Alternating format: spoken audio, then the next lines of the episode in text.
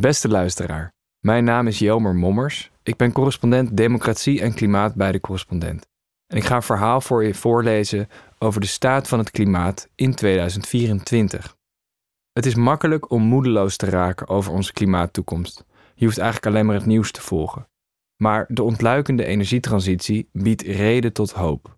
En ik zal je nu 3 hoopvolle en 3 zorgwekkende ontwikkelingen schetsen. Hier komt-ie. Denken over onze toekomst op een steeds warmere aarde is een evenwichtsoefening. In wegen wat nu de goede en wat de slechte kant opgaat. Veel mensen die zich zorgen maken over klimaatverandering zijn geneigd de nadruk te leggen op wat er misgaat en komen dan tot de conclusie dat het volledig uit de hand loopt met het klimaat. Maar er is de afgelopen jaren ook een wereldwijde transitie op gang gekomen van een vervuilende naar een duurzame economie. Miljoenen mensen zijn dagelijks bezig een alternatieve samenleving vorm te geven. Als je de duurzame ontwikkelingen van dit moment extrapoleert, dan ziet de toekomst er helemaal niet zo duister uit en kan dit zelfs nog een mooie eeuw worden.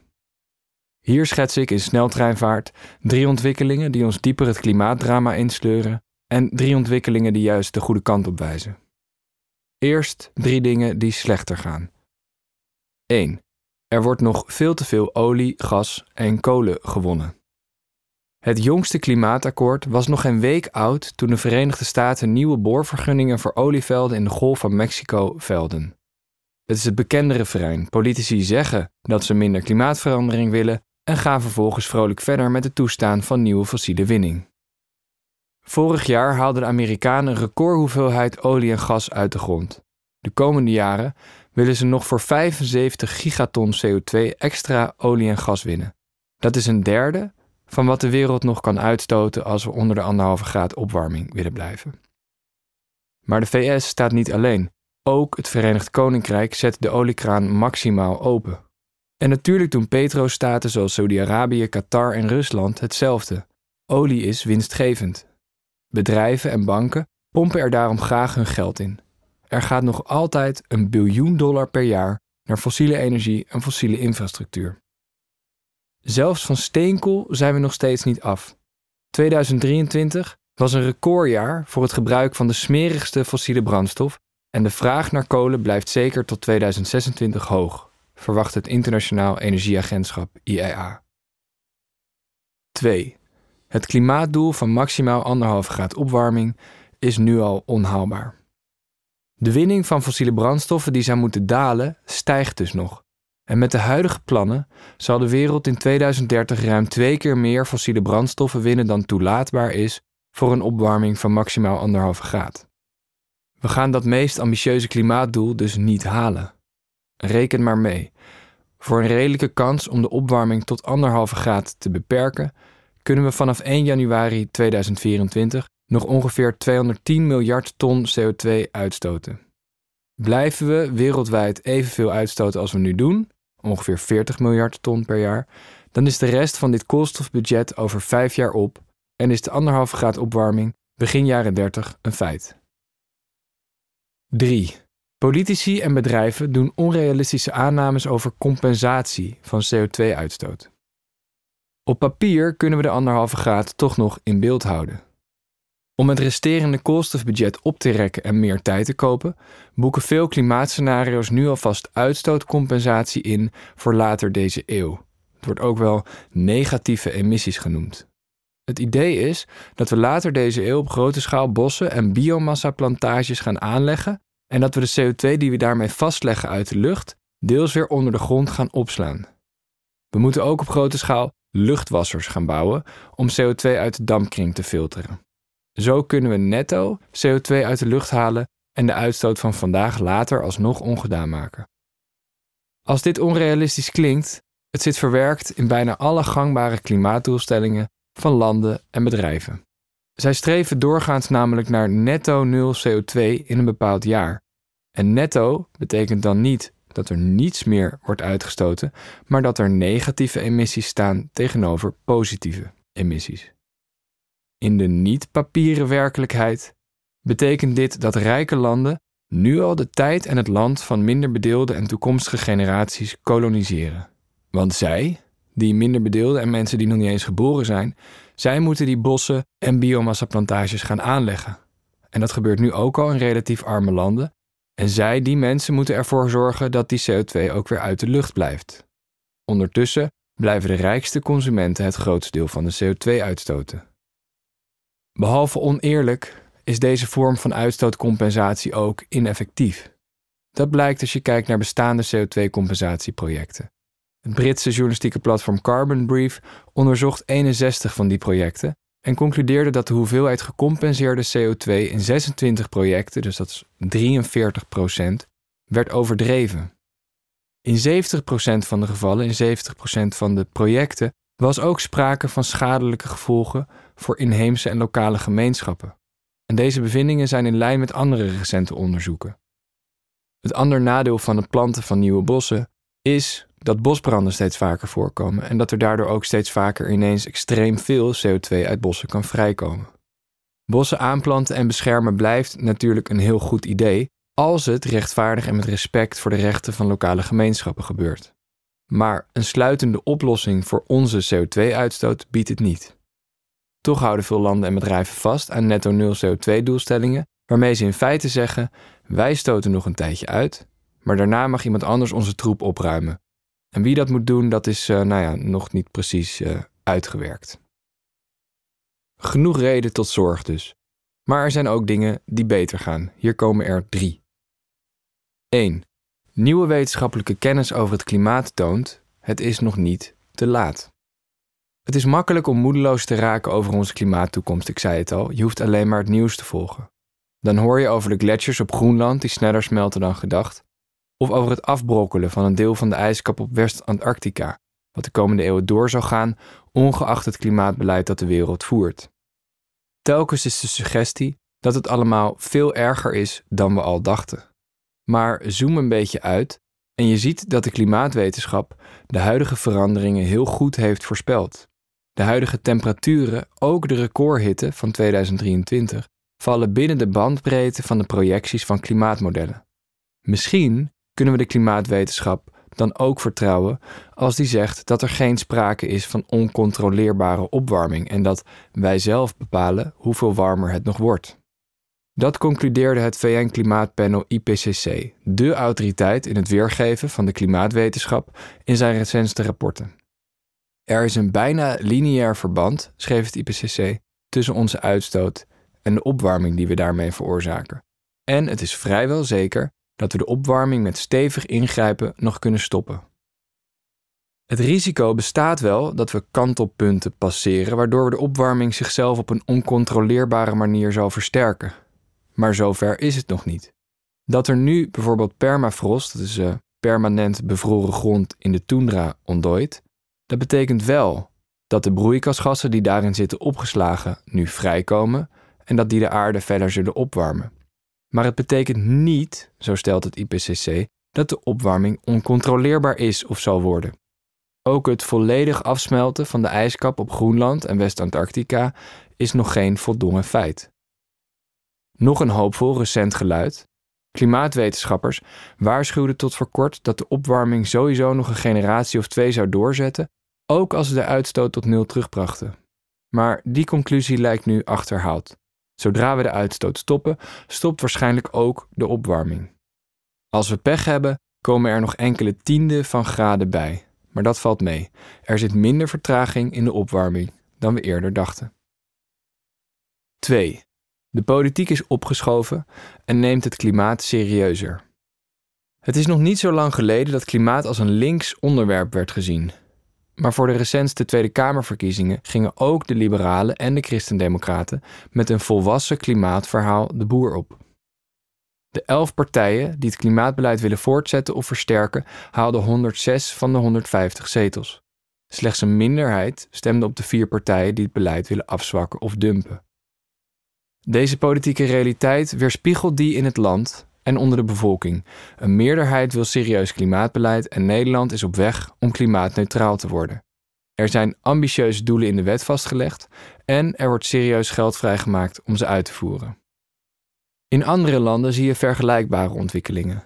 De VS hebben onder president Joe Biden een baanbrekende klimaatwet aangenomen die $500 miljard richting duurzame technieken loodst.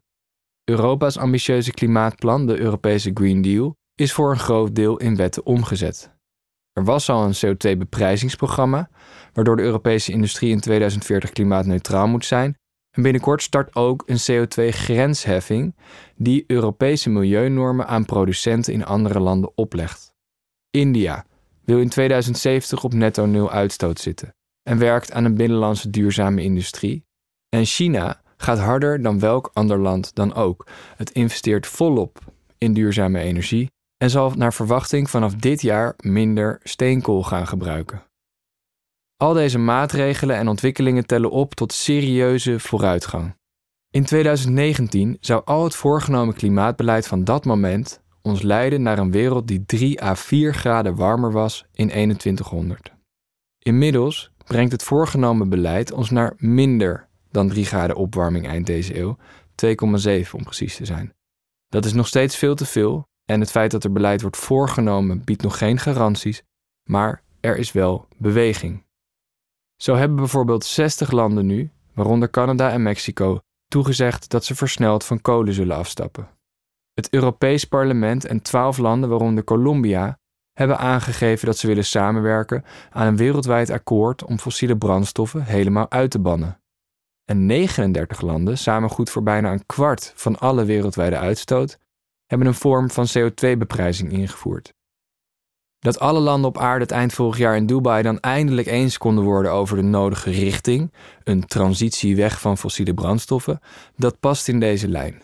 Overheden doen nog te weinig, maar ze zijn onmiskenbaar in beweging gekomen. 3. De revolutie van zon, wind, batterijen en waterstof zet door. Nieuwe technologische mogelijkheden zijn misschien wel de beste reden om niet te wanhopen over de klimaattoekomst. Nieuws uit deze categorie is om van te smullen. Bijvoorbeeld, er komt een nieuwe generatie zonnepanelen aan die tot wel 20% meer zonlicht in stroom kan omzetten. Toyota wil vanaf 2027 op grote schaal solid-state batterijen produceren waarmee elektrische auto's tot wel 1000 kilometer per laadbeurt zouden kunnen rijden. Waterstofproductie op basis van zonlicht kan in één klap bijna 6 keer zo efficiënt door een innovatie uit de Verenigde Staten. En Europese overheden hebben al $500 miljoen toegezegd om de ontwikkeling van plantaardige eiwitten te versnellen. Dus als je mensen hoort zeggen dat we niets doen, dat is echt grote onzin. 80% van alle nieuwe stroomproductie op aarde komt de komende jaren al van duurzame bronnen, overwegend zon en wind. En die duurzame bronnen worden al maar goedkoper naarmate we er meer gebruik van maken, omdat we de techniek steeds beter onder de knie krijgen. Er wordt nu al 5 jaar fors meer geïnvesteerd in duurzame energie dan in fossiele. Dat is een teken dat investeerders ook donders goed weten welke energie de toekomst heeft. Logisch ook, wereldwijd zijn zonne- en windenergie nu al de goedkoopste bronnen van stroom. En we hoeven maar 0,3% van het mondiale landoppervlak vol te leggen met zonnepanelen om genoeg energie voor de hele wereld op te wekken. De snelle opkomst van duurzame energie maakt dus een breuk met ons fossiele verleden mogelijk en kan een hoop gedane fossiele investeringen, waar ik het net over had, onrendabel maken. De wereldwijde piek in het gebruik van fossiele brandstoffen zou zelfs al in 2023 kunnen liggen. Daarna kan het gebruik gaan afvlakken en dalen. Al 107 landen zijn voorbij deze fossiele piek als het om hun stroomproductie gaat. Nieuwe modelstudies, analyses en berekeningen laten zelfs zien dat we dankzij de exponentiële groei van zon, wind, batterijen en waterstof-electrolyzers al rond 2045 een bijna volledig CO2-neutraal energiesysteem kunnen hebben. En andere doorbraken liggen nog in het verschiet. Zo steunt de Amerikaanse overheid nu start-ups die CO2 uit de lucht willen afvangen, investeert China in kweekvlees en is de eerste fabriek voor de productie van synthetische kerosine geopend in de VS. Dus, ik denk zelf dat deze positieve ontwikkelingen het vermogen hebben om de negatieve te gaan overstemmen. Daarvoor zijn 3 dingen nodig. 1. Overheden moeten barrières voor de opschaling van duurzame energie wegnemen. Ze moeten investeren in hun energienetten en sneller vergunningen verlenen aan schone energieprojecten. 2. Er moet veel meer geld naar verduurzaming. Vooral in arme en opkomende economieën die het snelste groeien. En 3. Er moet een hogere prijs komen op de uitstoot van CO2. En dat geld moet gebruikt worden om de laagste inkomens meer groen perspectief te geven. Het zou ook helpen als landen elkaar de tent niet uitvechten en als het ze lukt bindende internationale afspraken te maken over een einde aan de ontginning van nieuwe fossiele bronnen. Duurzame technologie zou dat politiek mogelijk kunnen maken. Als het alternatief groot en aantrekkelijk genoeg is, kunnen we oude afhankelijkheden loslaten. De 1,5 graad gaan we vermoedelijk voorbij, maar minder dan 2 graden opwarming is nog haalbaar. Stel dat duurzame energie snel blijft groeien en dat de werelduitstoot daardoor vanaf 2027 gaat dalen, zoals analisten voor mogelijk houden. Dan hebben we vanaf dat moment nog tot 2065 om de uitstoot in een rechte lijn naar 0 te brengen om op 2 graden opwarming in 2100 uit te komen. Dat is bijna 40 jaar om de 0 te halen, zonder die negatieve emissies waar ik het over had. Lang genoeg. Als ik je iets mag meegeven voor 2024, dan is het dus dit. Weersta de neiging om in het klimaatverhaal alleen de negatieve ontwikkelingen te zien. Of te denken dat het te laat is. Vraag altijd, te laat voor wat? Voor tropische koralen, ja, waarschijnlijk. Vreselijk is dat. Voor minder dan 2 graden opwarming, nee. Het is sowieso niet zo verstandig om alleen vanuit klimaatperspectief naar de toekomst te kijken, want dan mis je veel andere ontwikkelingen ten goede en ten kwade. Maar als je klimaat en milieu centraal stelt, probeer dan het hele plaatje te bekijken. Ook wat er goed gaat. Rijke landen, zie je dan bijvoorbeeld, gebruiken steeds minder grondstoffen. Het aantal slachtoffers van extreem weer daalt. En mensen kunnen zich vaak goed aanpassen aan nieuwe, hetere omstandigheden. Voel je een vlaag van moedeloosheid? Onthoud dan dat wanhoop geen analyse is. Geen feitelijke beschrijving van waar we staan, maar een gevoel. En dat is echt iets anders. Net zo min als de geschiedenis eenduidig, lineair en overzichtelijk is, zal de toekomst dat zijn. Als je denkt dat alles slechter of alles beter wordt, dan denk je te zwart-wit. Waar het op neerkomt is dat niemand de toekomst kent, dat we haar samen vormgeven en dat er kansen liggen. We verkeren zelfs in de unieke situatie om de opwarming te stoppen, armoede uit te roeien en het milieu te sparen. De voordelen van een groene energierevolutie kunnen overwegend terechtkomen bij de armste mensen in de landen met het grootste duurzame energiepotentieel. En dat zijn vaak ook landen waar de lucht nu nog heel smerig is. De gemiddelde inwoner van de Indiase stad Delhi leeft bijna 12 jaar korter door luchtvervuiling. Alleen al door de gezondheidsvoordelen van duurzame energie betaalt de transitie naar een klimaatneutraal energiesysteem zichzelf terug. Het duurzame alternatief kan dus winnen van de fossiele status quo. Het kan. Oude en nieuwe krachten zijn bezig de toekomst te vormen. En de vraag is welke krachten wij aanjagen. Dit verhaal heb je gratis kunnen luisteren, net als honderden andere audioverhalen van het afgelopen jaar. Maar het maken van dit soort verhalen is niet gratis. Ze worden mogelijk gemaakt door onze betalende leden. Ga daarom naar decorrespondent.nl en word lid. Want onafhankelijke journalistiek is afhankelijk van jou.